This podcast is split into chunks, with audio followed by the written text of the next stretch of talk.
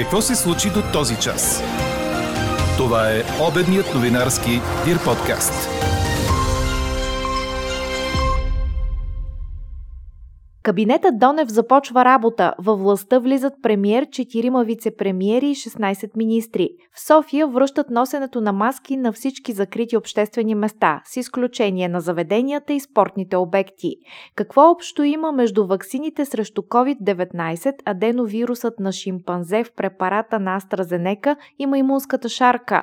Ще научите в подкаст новините от Мария Петрова, журналист от Българското национално радио, която работи по проверка на фактите.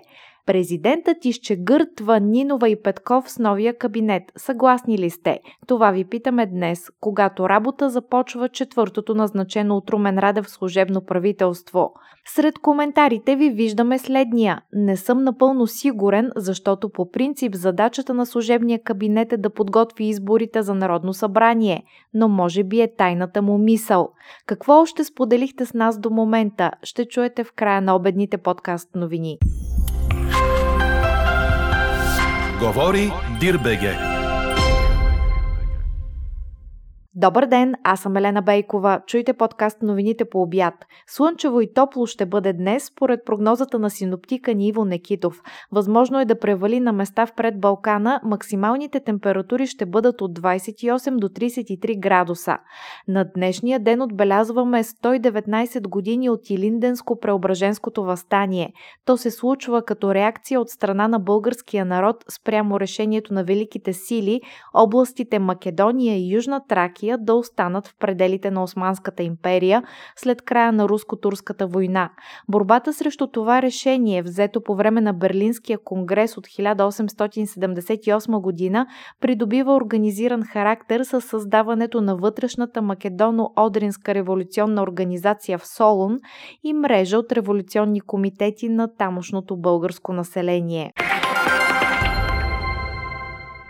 този час започва церемонията в президентството, на която ще бъдат представени задачите и приоритетите пред новото служебно правителство, назначено от държавния глава и започващо работа от днес. Служебен премьер за най-малко два месеца ще бъде Гълъб Донев, досегашен секретар по социална политика и здравеопазване на президента. Той ще има четирима заместници, сред които е и вице-премьерът от служебните кабинети през миналото лято Атанас Пеканов. В състава на четвъртото поред, назначено от Радев правителство, влизат още опозиционерите на Корнелия Нинова, Крум Зарков, Явор Гечев и Весела Лечева, както и уволненият от нея шеф на ВМЗ СОП от Никола Стоянов, който заема поста на Нинова като министър на економиката и индустрията. Говорител на Министерския съвет става отново Антон Кутев, който миналата година се опълчи на лидера на БСП и напусна партийното ръководство. Като министър на отбраната ще работи до сегашният главен секретар на президента Димитър Стоянов. След час ще се състои церемонията по предаване на властта в сградата на Министерския съвет. Американският президент Джо Байден обяви в директно обращение по телевизията тази нощ, че лидерът на Алкайда Айман Ал Зауахири е бил убит в Афганистан при удар с американски дрон, предаде БТА. Ал Зауахири беше един от най-издирваните терористи в света и Съединените щати обещаваха 25 милиона долара за всяко сведение, което ще помогне той да бъде открит. Зауахири пое ръководството на Алкайда през 2011 след ликвидирането от американски командоси в Пакистан на тогавашния лидер на организацията Осама Бин Ладен. Египтянинът бе неоткриваем от повече от 10 години. Той бе възприеман като един от мозъците на атентатите от 11 септември септември, в които загинаха близо 3000 души в Съединените щати. Операцията по ликвидирането му е била подготвяна дълго време, няма никакви цивилни жертви при нея. Новината за ликвидирането на Ал Залахири идва близо година след хаотичното изтегляне на американските сили от Афганистан, което позволи на талибаните да си върнат контрола върху страната 20 години след като го бяха изгубили.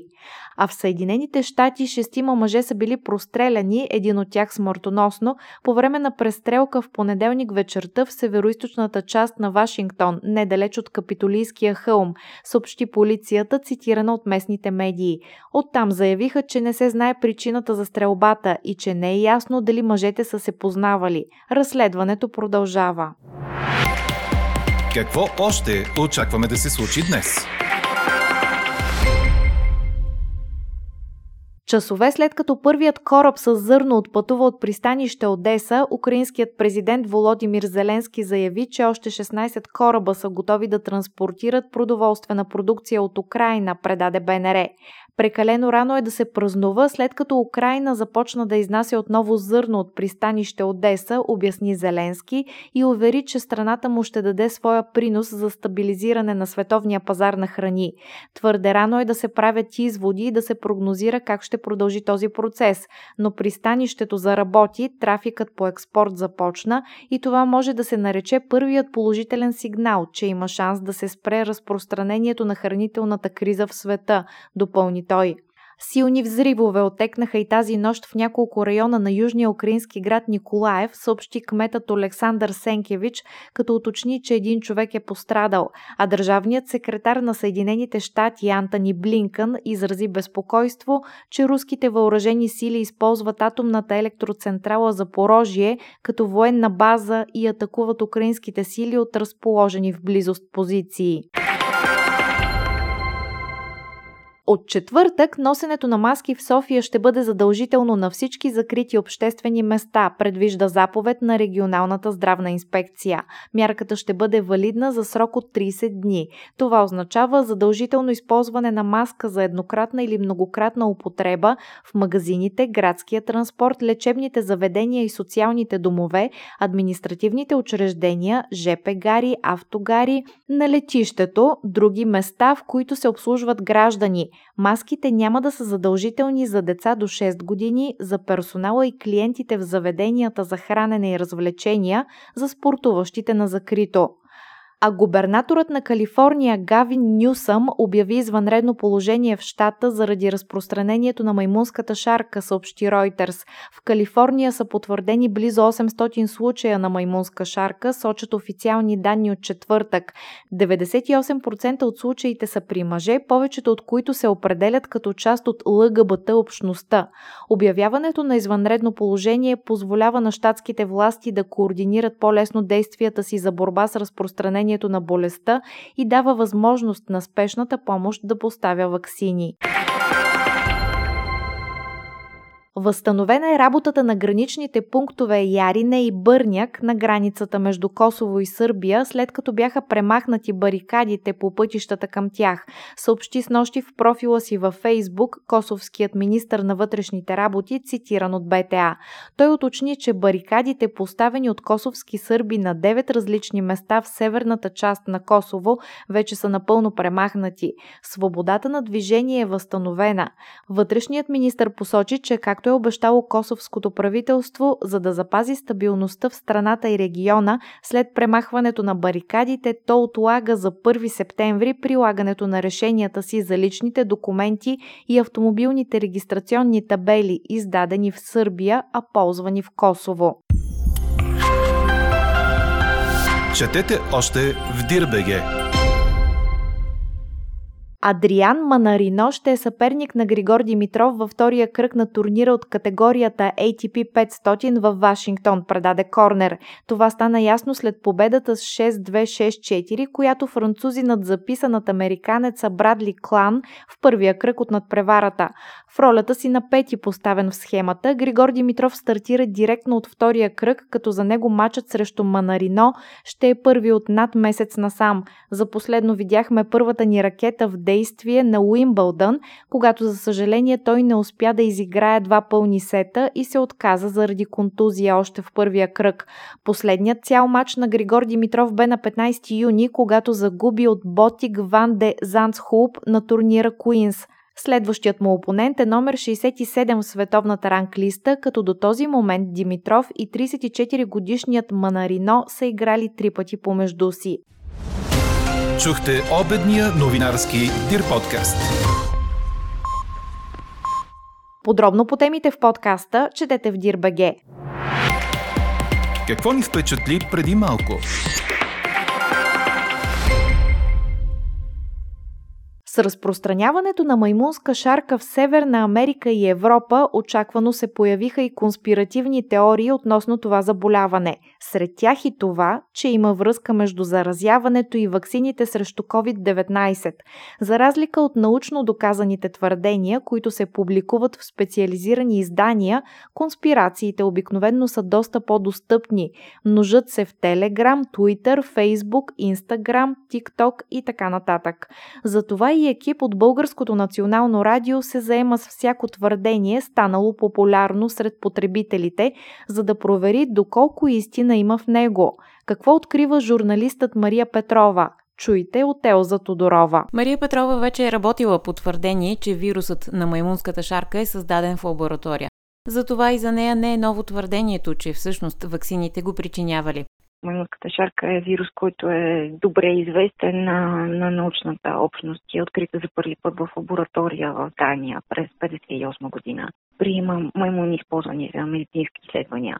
Двата най-големи вида теории бяха свързани единия, че това едва ли не е планирана зараза и това съответно беше темата статия, която пуснахме през юни, в която провъргавахме тези твърдения. И втората голяма група обяснения на, на хората, които подкрепят конспиративни теории е, че по някакъв начин ваксините срещу коронавирус предизвикват маймунската шарка.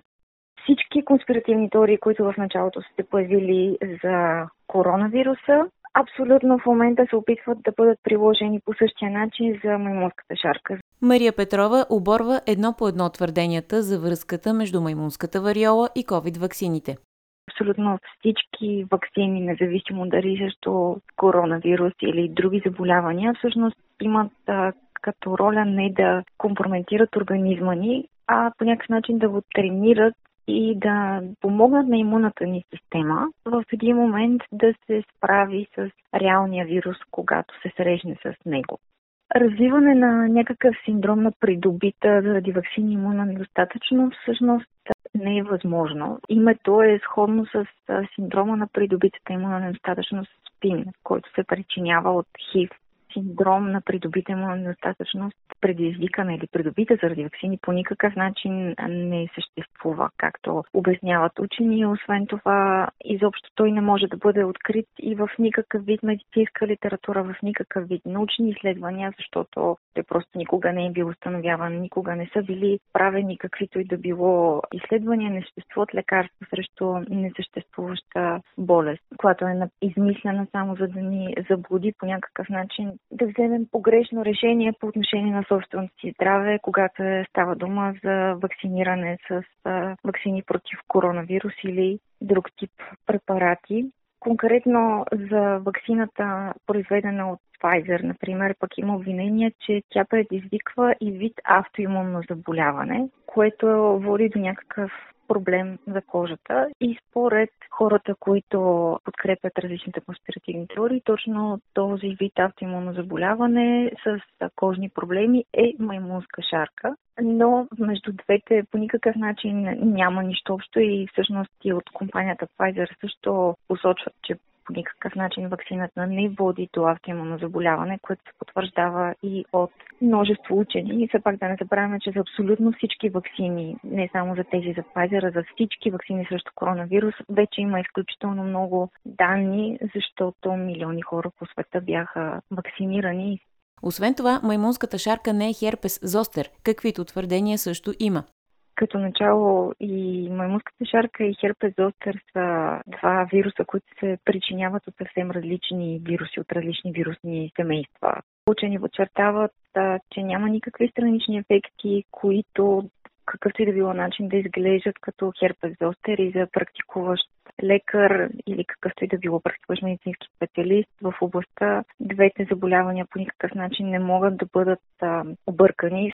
Потребители в социалните мрежи смятат също, че аденовирусът на шимпанзе, използван при ваксината на AstraZeneca, води до маймунска шарка. Същото се твърди и за ваксината на Янсен, въпреки че при нея се използва човешки аденовирус тип 26. всъщност използват абсолютно безопасен вирус. От тях няма как да се заразим с а, този аденовирус. Маймуните и шимпанзете са две различни групи примати. От друга страна, маймунската шарка се разпространява в природата от гризачи. Името маймунска шарка предизвиква погрешни асоциации и съответно хора си вадят, както виждаме, различни неправилни изводи относно вида на заболяването. И в крайна сметка изводите са категорични. Учени в световен мащаб категорично опровергават каквито да било твърдения за това, че вакцините срещу коронавирус по какъвто и да било начин могат да причинят като страничен ефект маймунска шарка. Също така са категорични за това, че иммунизационните препарати подпомагат, а не отслабват имунната ни система и също така този вид препарати, вакцините не водят до автоимунни заболявания, които да предизвикат кожни болести. Абсолютно всеки, който усети някакъв вид медицински проблем, все пак е най-добре да се отида да потърси медицинска помощ, защото ще намери рано или късно медицински специалист, който ще може да му обърне внимание и да се установи всъщност какво е това, което му причинява дискомфорт или някакво по-сериозно заболяване и търсенето в интернет и обясненията за намиране на някакви връзки между вакцини или каквито и да било други несъществуващи заболявания могат само да ни причинят много болка и мъка и на нас и на нашите близки. А какво ще кажете за това?